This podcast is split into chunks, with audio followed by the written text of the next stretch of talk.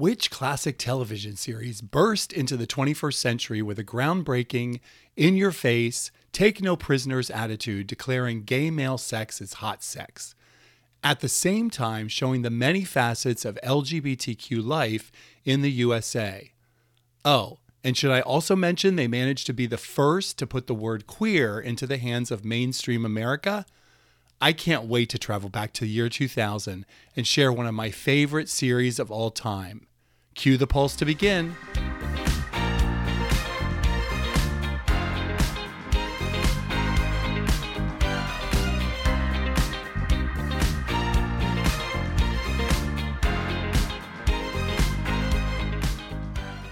Welcome. You're listening to Reel Charlie Speaks, an LGBTQ podcast spinoff of the film and television review blog Reel Charlie looking at movies and TV from a gay male perspective since 2009.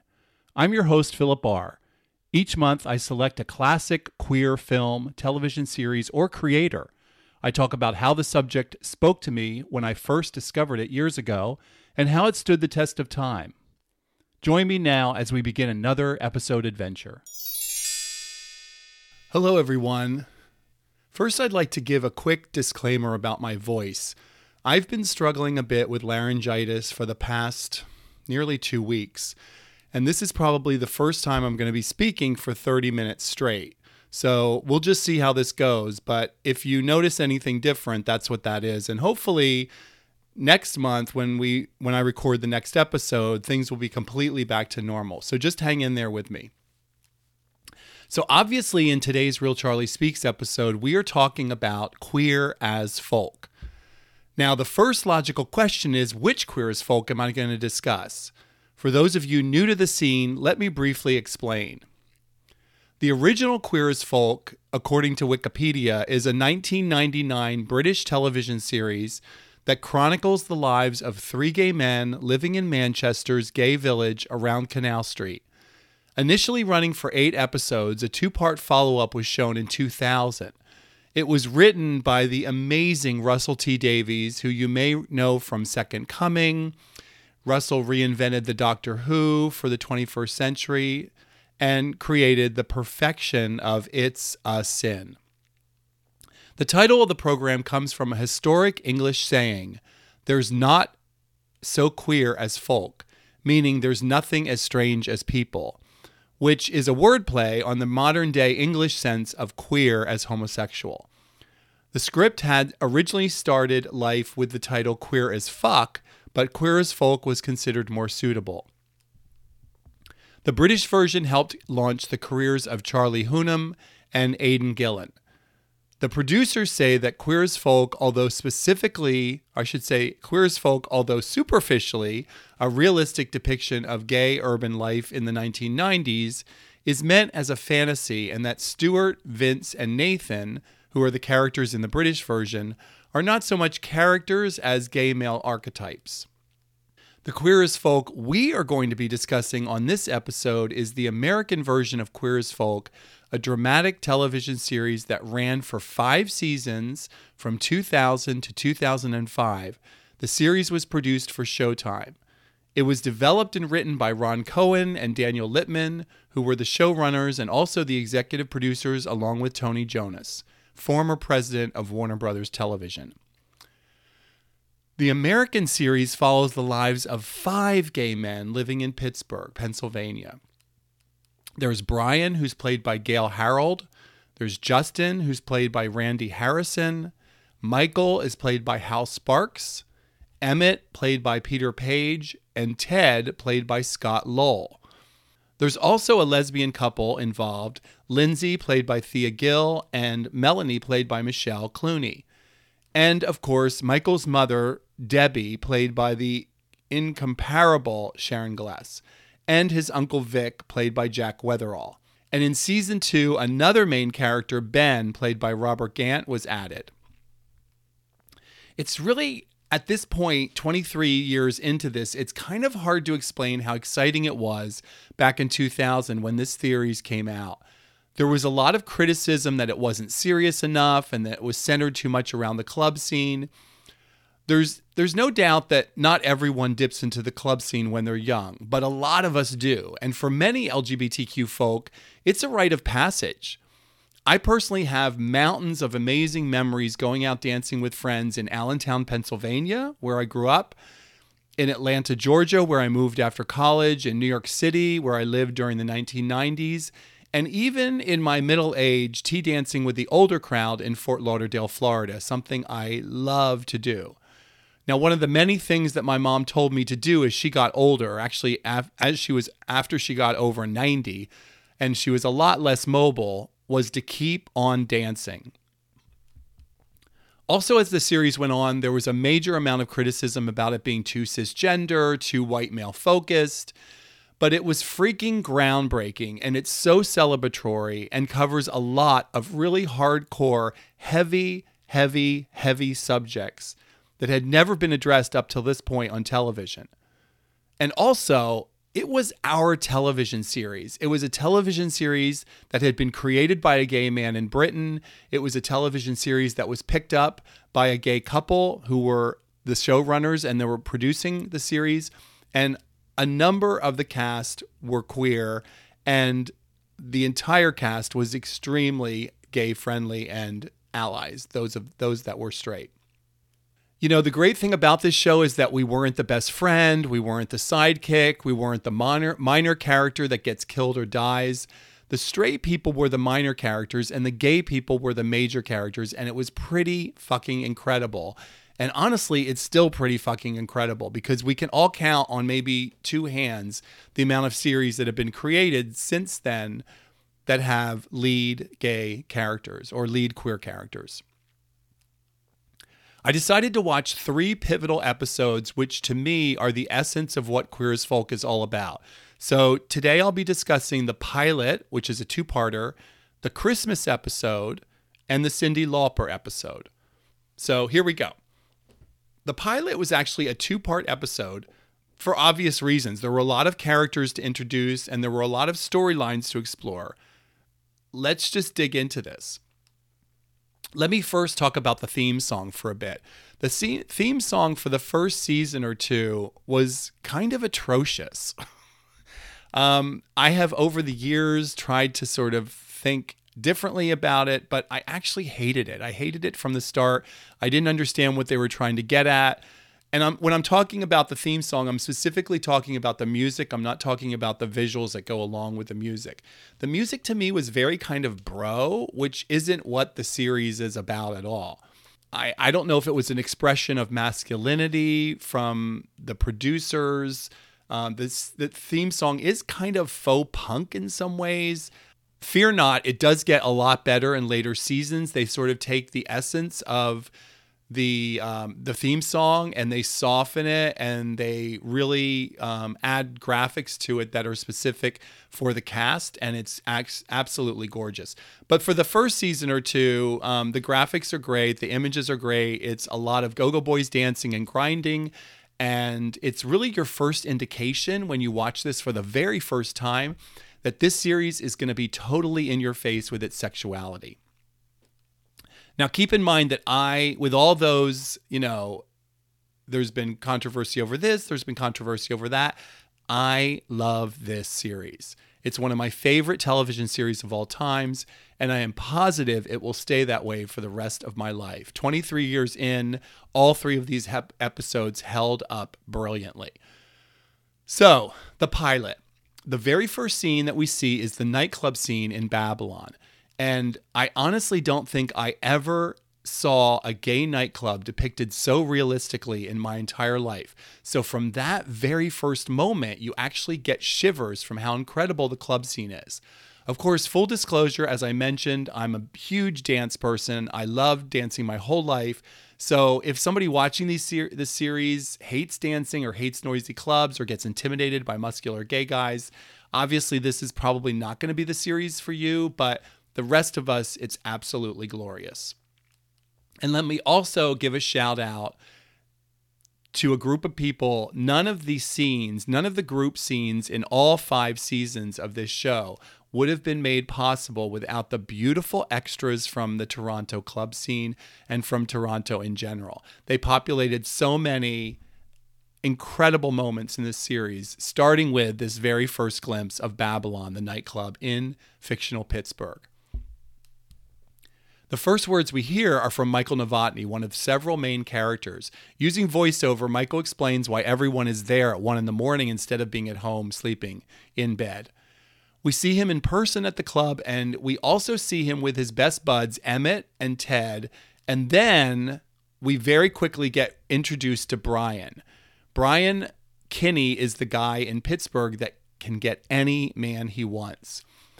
And just when you think you're starting to figure things out, the producers push the envelope out into the stratosphere because Brian takes this guy he's been dancing with from the dance floor to the back room of the club, which again, I don't think I've ever seen that done in television before.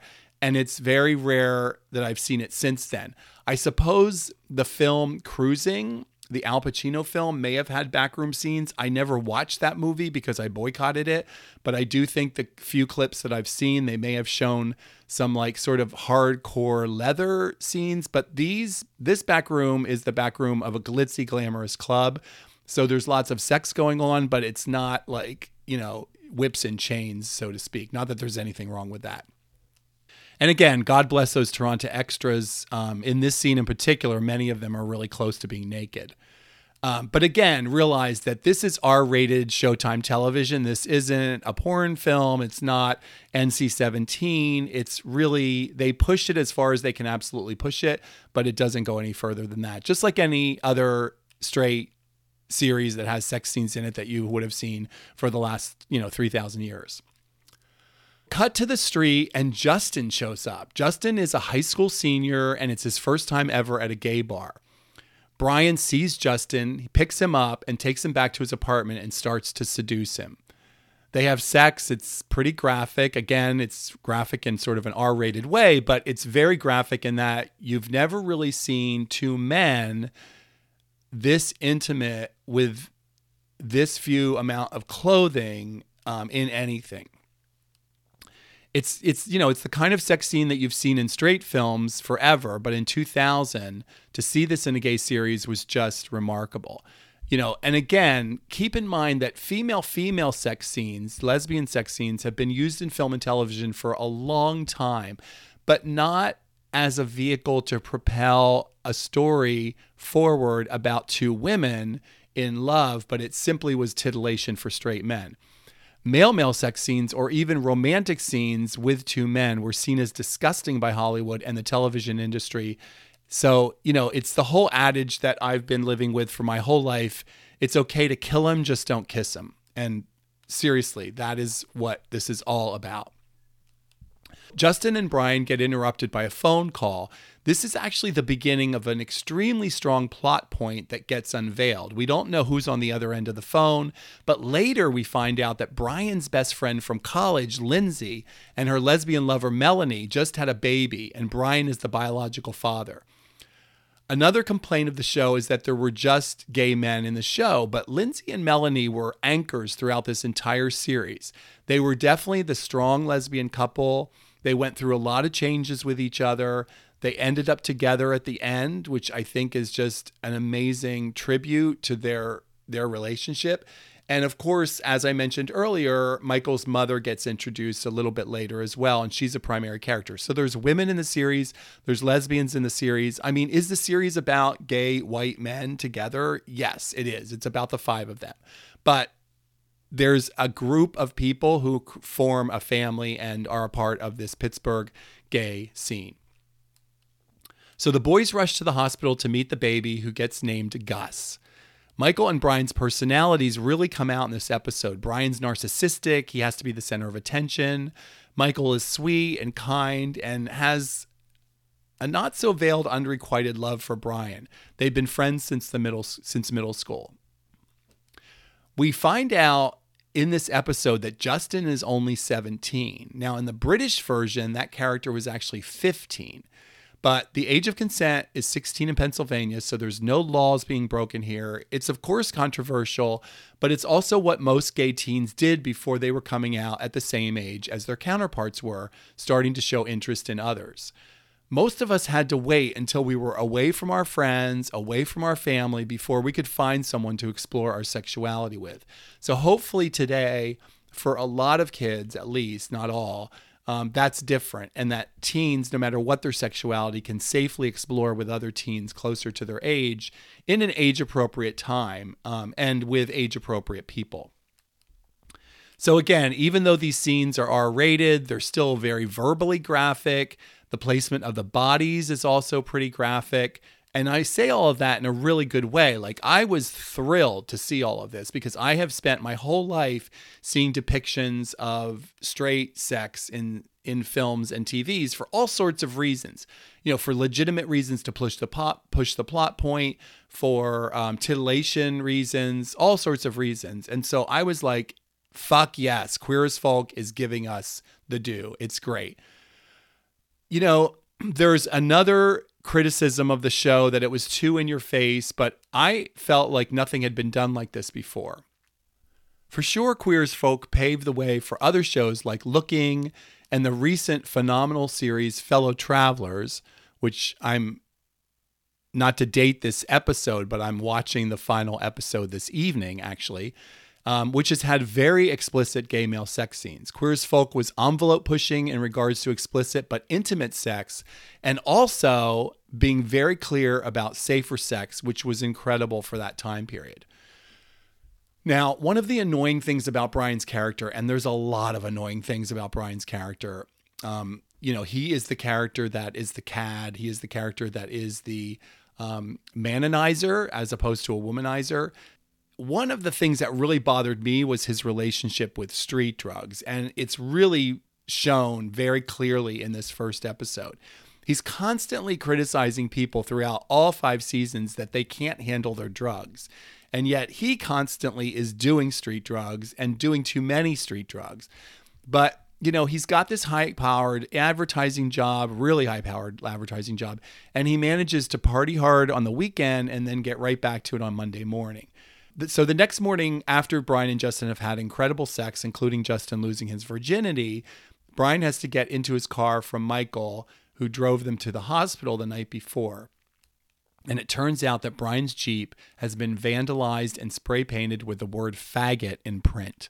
I'm sorry, faggot in pr- in pink in the in the in spray paint, pink spray paint, the word faggot through all of this, we find out that Michael is still closeted at work. He sort of works at a place called Walmart, like it's called Q Mart, but it's sort of like a Walmart type store.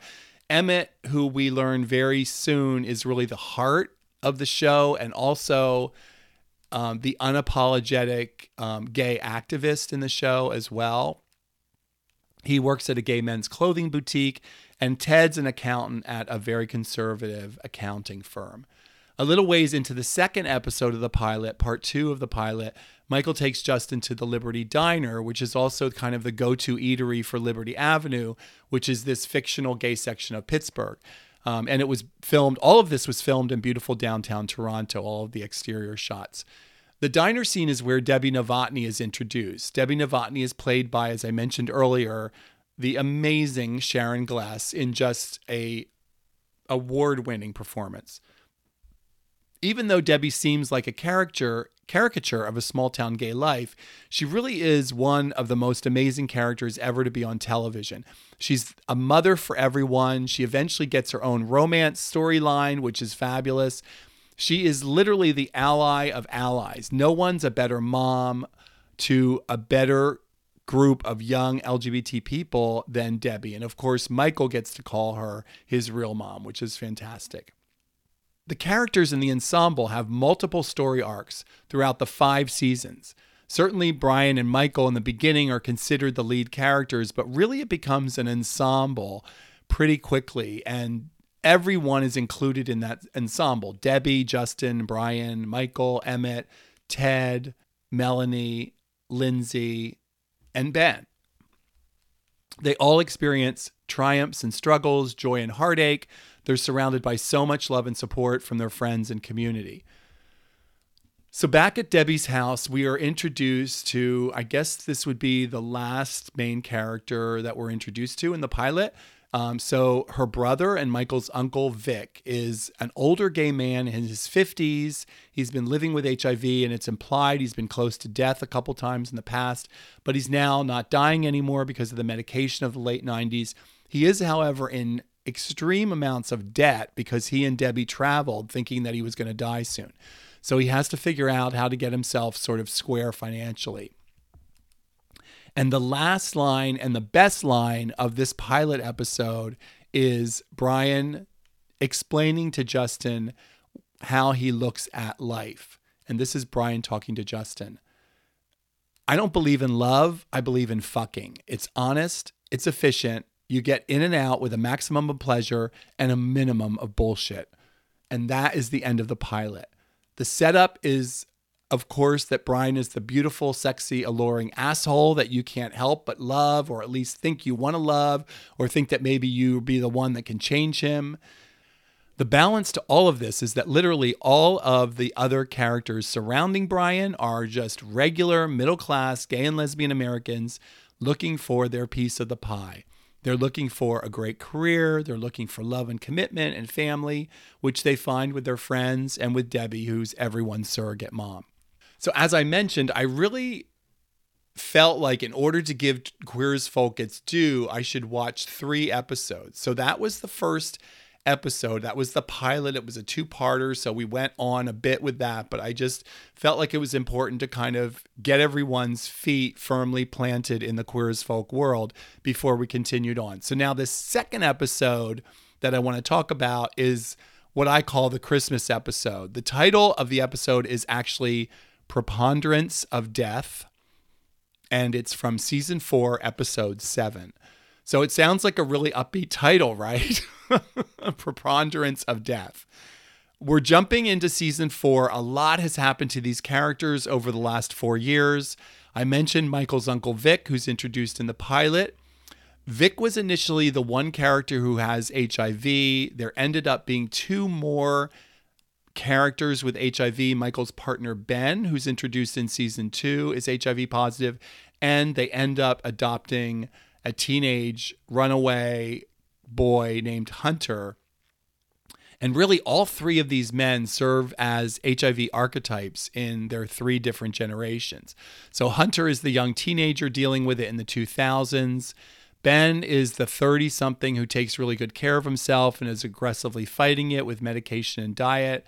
And then Vic, of course, is our long-term survivor. He's lost all of his friends, and he's sort of is sort of shocked to learn that he is still alive. So all that said, I want you to just to take a minute and take a breath because I'm kind of going to I'm going to now zoom forward to a really difficult period in the queer as folk world. So the episode before this Christmas episode that we're going to talk about, Vic dies and it's a shock to everyone. Everybody assumed that Vic was doing really well on the new meds, and he was, and that he had overcome so much and he was going to live a full life, but then he ended up having a heart attack and dying. So now that you know that, let's jump into this episode. And by the way, the theme song got so much better by season four. So, yay, and thank you to whomever uh, figured that one out and is responsible for that. Just lovely. The opening, interestingly enough, is very similar to the opening of the pilot. I had no idea when I selected these three episodes that that would be the case. It wasn't until I watched them yesterday in preparation for the podcast that I was like, holy cow. So, the interesting thing, though, and the sophisticated point to this is that by season four, yeah, it looks like a retread. We're back in Babylon. The Go Go Boys are in thongs. They're shaking their booties. They're shaking their crotches. And it's a lot of like close ups of men's crotches, the go go dancers, the guys on the dance floor. But it's extremely deceptive because the camera's not focusing on all of this for titillation we find out very soon in this episode that it's focusing on this because Brian is going to be facing testicular cancer in this season. Updates of everybody else Ted has fallen into a drug addiction. He's now in recovery and has run into Blake, a guy he had a short relationship with before he became addicted to drugs, who left him when he overdosed. Blake is now in recovery himself and is a drug counselor. Next, we see Michael, Ben, Hunter, and Emmett in black suits waiting for Debbie to come downstairs so they can go to Vic's funeral. The backstory to this is that Debbie and Vic had a falling out and weren't speaking to each other when he died. So, on top of grieving, Debbie's experiencing this ridiculous remorse. Vic's boyfriend, Rodney, um, that's one of the amazingly happy things is that Vic found love late in his life and he and Rodney moved in together even. So that was lovely. Um, so Rodney gives Deb a letter that Vic wrote a couple years ago when he was really sick, and she has a revelation. She thinks she can make up for the fight by throwing a gigantic Christmas party in February in Vic's honor, since he told her in the letter that that was really his favorite holiday. In other plot lines, Michael and Ben find Hunter smoking a joint in their house. Justin's shocked to learn that Brian doesn't want to have sex for maybe the first time in their relationship. Of course, all of this is due to his cancer diagnosis, which nobody knows about. The next scene is Debbie full throttle on Christmas decorations. And if you know the character of Debbie, you know that the word modest is not in her vocabulary. She's really, really decorating the shit out of her living room in preparation for this celebration of life. Blake tells Ted he can't be romantic with him because of the program and his sobriety. Hunter gets into a fight at school because he's worried that he's going to die next, even though he's completely healthy and a high schooler. And then Ted ends up getting drugs from someone he knows while Justin and Emmett hang out at Babylon, and Justin tries to figure out what's going on with Brian. Justin even brings home two really hot guys for Brian, and they are both naked when Brian arrives back at the condo. At this point, the series has shown a whole lot of full frontal male nudity, and good for them because it's balancing all of the full frontal female that's been shown over the course of the last millennium. Brian turns down the off the offer, and Justin is really confused at this point. Um, Ted, back to Ted. Ted tells Blake about his temptation. Emmett forgives Ted. They had had a falling out. Brian tells Justin and his business partner he's going to Ibiza when in reality he's going for the surgery. Debbie's party is a huge success, including a drag queen named Chandelier, who's who's has a subplot in previous seasons. Um, dressed up in a Christmas outfit, limp syncing with two go go boys on the staircase in Debbie's tiny working class home. It's absurd and it's classic Debbie. And so after the performance, you can even hear Anne Murray in the background singing a Christmas song, which I absolutely think was a nod to Canada since they filmed in Toronto. Debbie ends up accidentally dropping the glass angel for the top of the tree, which means that her celebration's not perfect, which she wanted everything to be perfect. And she falls apart in front of everyone, sort of finally giving herself the permission to begin her grieving process over Vic. This is a really beautiful episode and it shows the depth and diversity of stories in Queer as Folk, which is why I chose this as the second episode that I wanted to talk about. The final episode we will discuss is from the fifth and final season. It's season five, episode 10, and the title of this episode is simply three words. The title of the episode is I Love You. It's a very intense episode the gang and all of Liberty Avenue and all of Pennsylvania is fighting Prop 14, a fictitious state initiative that would take away same sex couple rights. The opening of the episode is really, really intense. Debbie, Michael, Ben, and Justin are all putting up signs about the benefit of Babylon featuring Cyndi Lauper against Prop 14. They're outside on Liberty Avenue, and suddenly a line of cars drives by with support Prop 14 signage and people with megaphones t- yelling about protecting marriage between a man and a woman.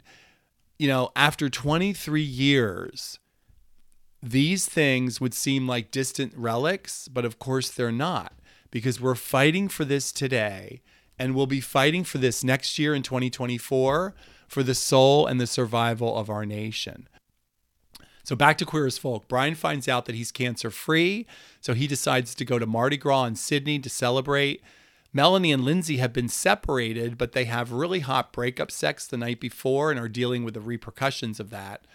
Brian and Michael are also estranged as friends, um, but Michael has to ask him to use Babylon, which Brian purchased recently. Of course, he just purchased Babylon recently for the benefit, since the hotel they were going to decided not to allow them to rent the space, caving into the homophobes.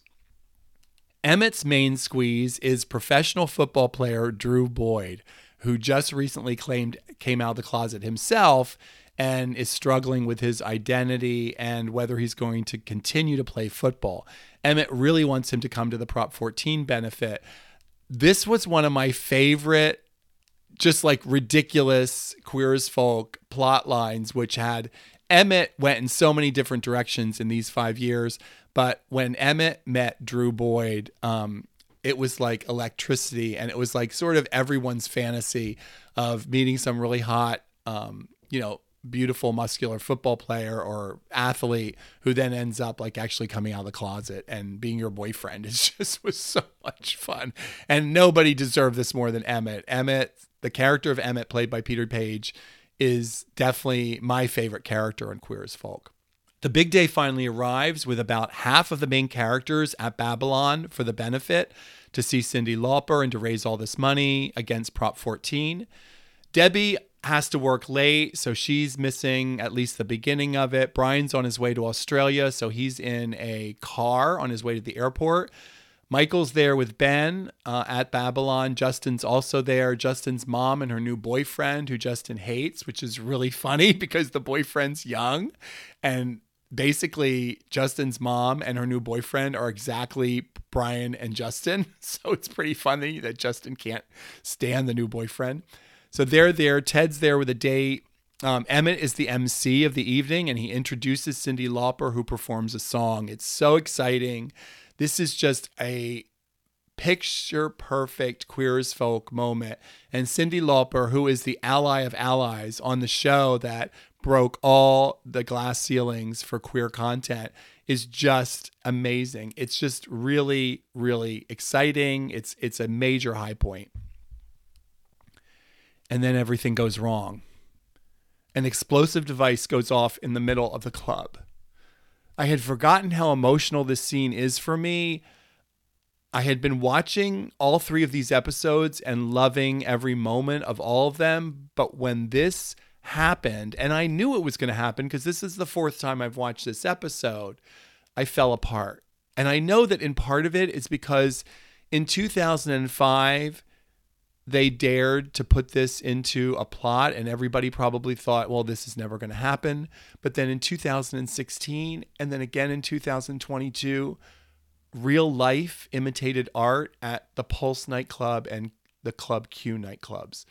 So again i'm not going to go on and on. This is a podcast about film and television but i have three words to say and that is gun control now everybody's accounted for, but then we find out that Michael's been critically injured, so the scene moves to the hospital. Michael gets operated on, Melanie and Lindsay reconcile, Brian and Debbie meet at the hospital chapel. Back at the nightclub, Cyndi Lauper's seen in a fireman's coat helping rescue people, and Brian finds Justin in the crowd. Brian tells Justin that he loves him for the very first time. This is season five. Brian's been this fuck you. I'm going to do what I'm going to do with my life. I'm not going to get involved emotionally with people. And Justin has accepted this and loved him. And they have this really great relationship. But this moment is when Brian says to Justin, I love you. And this is obviously where the title of the episode comes from. It's an extremely emotional episode. There's three more episodes after this, and then the series ends. And the series ends on such a high note. It's just really, really fantastic. I can't talk about Queer as Folk without thanking my dear friend Lynn Rogers, who used to send me VHS tapes of Queer as Folk and Six Feet Under for me to watch back in the 19 back in the early 2000s after I had left New York City for the Catskills and I was slowly figuring out my life post HIV disability. Lynn and I had been best friends since we were five and six years old, and we had a falling out after that. Um, in the late 2000s. We had a falling out and we didn't speak to each other for years. And then she got sick from cancer and she died last year. And we didn't ever reconcile. This really sounds like something from TV, but it's not, it's real life. I don't know if there's a moral to that for me or for you. I don't know if people should try to make up. I don't know the answers to anything to tell you the truth. But I do know that Lynn and I both loved Queer as Folk. We loved Six Feet Under, and we loved The L Word, which came out a couple years later. The 2000s were an absolute magical time for television, including The Wire in that. I'm so happy I've been able to finally celebrate that here on Reel Charlie Speaks and really specifically focus on Queer as Folk, which sometimes I don't think gets its due diligence. So I love Queer as Folk. I love it today as much as I loved it 23 years ago. And I hope this episode um, makes you want to go back and watch uh, some of the episodes. You know, looking at its influences, Tales of the City predates Queer as Folk by eight years, the um, the original PBS version, and then the two sequels after that. The L Word started four years after Queer as Folk aired, and then in subsequent years and in alphabetical order, these shows have really shown that LGBT characters can lead a series and their romantic and sexual lives can be celebrated rather than hidden or hated.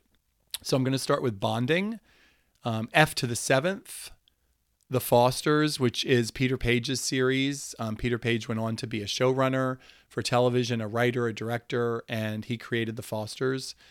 Glee, uh, the the uh, limited series Hollywood, the limited series It's a Sin, which I mentioned earlier. Um, Russell T Davies, amazing, amazing, um, amazing sh- limited series about the AIDS crisis. Uh, Looking from HBO, Orange is the New Black from Netflix, The Outs, Pose, Sex Education, and Special. So I want to wrap up this quote from my own review, my Reel Charlie review, third time watching season one. And this is the quote I dipped back into the show's first season. 18 years later, Queer as Folk doesn't disappoint. It's still the only show that's ever shown in your face, unab- unashamed gay male sexuality, solo, couples, threesomes, group play, in both loving and lustful moments. Looking took a more refined look at sexuality. Queer as Folk put it front and center and in your face. A vocal part of our queer of our a vocal part of our culture continues to be afraid of two men loving instead of killing each other. Queer as Folk remains as relevant and necessary as it was when it premiered in 2000, many thanks to showrunners Ron Cowen and Daniel Lipman, who adapted and expanded the British series for American television, five out of five for this classic television series. You know, I mentioned Fellow Travelers earlier, which I am loving so much. Fellow Travelers finally takes the viewer to the next step in gay male sex scenes, I feel like. You know, the creator, Ron Nyswaner, was in a Zoom interview last week, and he said that every sex scene in Fellow Travelers, just like every other scene, has to propel the storyline forward. And he specifically mentioned the change in power dynamics in each of his sex scenes between men. I believe that Queer as Folk did for television and for our culture was to normalize gay male sex. It showed so many different ways gay men celebrate their sexuality. It took gay male sex out of the shadows. It showed how much fun sex can be. And then it did it in the middle of the AIDS crisis. No one knew if the new meds were really going to last. PrEP hadn't arrived on the scene, U equals U hadn't arrived on the scene. So there weren't the game changers that there are today with HIV and people. The producers did these scenes with a lot of condoms and a whole lot of love. And as I just discussed, there was so much to Queer as Folk. Yes, it was about sex, but it was also about friendship, love, commitment, family, community, and activism. The online world had just begun in Queer as Folk. Um, apps had yet to destroy bar culture. So there was still a sense of excitement as to what your Saturday night might look like. It's a time capsule of the world when gay men could take a breath and imagine AIDS, if not yet beatable, maybe a little more manageable. Negative guys could still say stay safe, and positive guys could live. Queer as Folk was groundbreaking, and the American version got to tell so many stories of the brave men and women who inhabited this fictional Pittsburgh community of friends, families, and loved ones. 23 years later, I still love Queer as Folk. Thank you so much for listening to Reel Charlie Speaks. Up next, a special request from my podcast mentor, Brad Shreve. Until next time, I'm Philip Bahr. I am Reel Charlie, and this is Reel Charlie Speaks.